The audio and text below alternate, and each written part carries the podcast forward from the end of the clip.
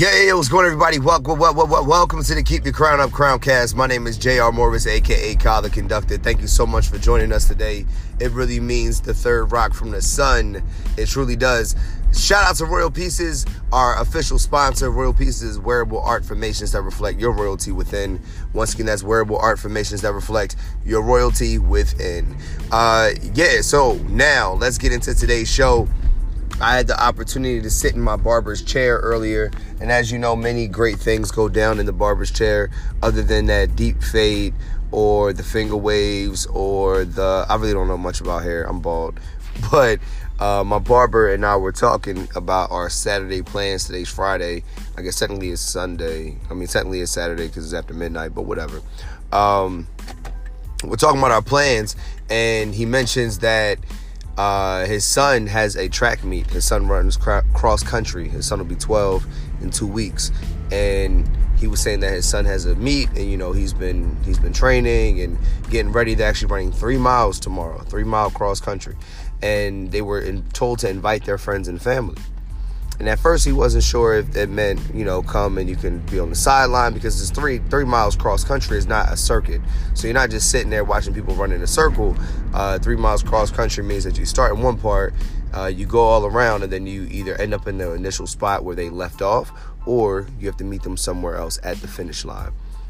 Um, he didn't know if it meant that, or maybe your friends and family can join and run with you because they're only 11 years old. Uh, I think this is like the under 12 league, or I really don't know much about that part. I didn't get into the ins and outs, but I thought it was interesting that he even thought to do what I'm about to say. So, my barber thought it would be a good idea if he actually ran side by side with his son. He said he'll be about 45. Uh, well, I'm sorry, he's 45, and his son just about 12, or will be soon um, and then we could it could be inspirational for his son to if he were if for his son if he were to run side by side with him. And i thought about that. And um, the way he broke it down was that his son would maybe get distracted or maybe start to pull um, slow down or or not really be able to give it his all or be too concerned about the other runners maybe passing him too early in the race when it's not it's not his time to sprint. Maybe he's supposed to still be jogging or pacing himself. But it's hard to conceptualize those things, I guess, at 11 years old. So what he wanted to do was to help his son keep the pace that he needs to keep. And I think about that in two ways. One, it's dope that he even wants to do that and motivate his son. But then the second part, I think about uh, what, what could, how could that hurt his son? How could that hurt his son if his dad is there um, keeping him running at his own speed. And of course, his dad's going to try to keep up as much as possible, as much as any 45 year old man can do. Um, his dad's in pretty great shape, my barber, that is. Uh, he runs ball every week. Uh, he looks physically fit. I mean, I don't know. I don't really, not really sure. But I mean, outside looking in, he looks like he's in pretty decent shape. I know he's not a smoker, uh, not a heavy drinker. If he does drink at all, he doesn't really talk about it. So, if what could that look like though to his son? Like, how would that, like, his son may have to figure out those things on his own. Like, how hard do you go? And then when is it a good time to step back? And as could be like, okay, your dad is doing it with you, so you don't have to, you know, Hove did that, so hopefully you have to go through that and make those mistakes. So I'm not really sure how I feel about that, but I love the fact that he's using performance enhancing drugs. And in this case, that's what I want to talk about in this episode. Um, we need to be each other's performing enhancing drug his dad, or in this case, my barber, decided that he wanted to be there to support his son, not just drop him off, not just cheer for him, but he's willing to get in the race with him. And whether or not we believe that to be an hindrance or we believe that to be uh, enabling or um, damaging to the son's psyche or whatever, however you want to look at it. And I only wanted to look at it from that perspective first because I like the idea so much. And anytime I have a good idea or a good feeling about something, I think it's good to approach it from another angle. Uh, like, what could the competition or the opposition, or how could someone rebut this, or what are some flaws or some holes in this? And I think it's a good way to think critically. Um, but yeah, so his uh, his son was getting into a race, and whether or not he would be discouraged, it would be no different than if you or I were to be starting a journey and lack the courage that we need to move forward and be stronger or be better or to move faster and that or, or learning when we should pace ourselves. Now my father's been an entrepreneur since before i was born. Um, he's going to be an entrepreneur forever. That's just how he is. And there's a lot that I could have learned from him sooner if I would have taken the time to listen. But at the same time, there was a lot of things I needed to do in, ways I had to bump my head or scrape my knee, if you will, uh, metaphorically, in order to learn on my own. Uh, but how could I have learned from his mistakes so I didn't have to do that? I don't know. I mean, everyone has their own journey.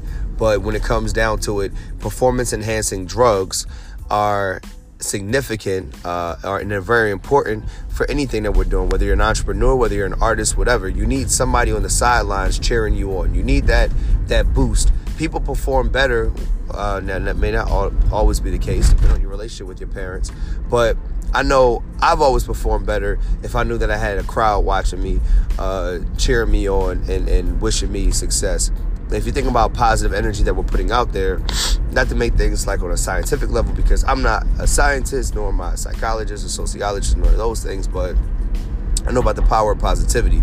And if we're all channeling our energy towards uh, person success, similar to the home team advantage or home field advantage, it's, a sim- it's the same thing, same concept. You have hundreds of people, or dozens of people, or thousands of people cheering one person on. So that in essence could be that person's prayers. I mean that I'm sorry, those that group of people's prayers or um, the way they their affirmations or whatever it is they're doing to to wish good for you. We all need someone to be there rooting for us, rooting for our success, rooting for us in our best interests. Um, when we can't even see it ourselves, sometimes we don't know how to pace it or how to move forward or how to stride or or or shoot. Are we are we really picking up speed? Do we, can we dig deeper and sprint a little bit longer? You know how, how, much further can we go? But we don't really know those things if we don't push ourselves. Um, and that's why i see the importance of community. We can't do this by ourselves there's times i want to give up there's plenty of times i want to give up and stop but when you know that people are cheering you on when you know people are watching you have a responsibility to keep on going and that's what the royalty uh, that's what being royal is all about. Today, one of my students said, We always about kings and queens, but all of our ancestors weren't kings and queens. I mean, some of them were sheep herders or goat herders, and some of them were this and some of them were that. Um, you know, it's, it's crazy that it's, it's, messed up that we have to tell black people that they're kings and queens uh, just to get them to, I guess, like combat um, the negative images that we so often see.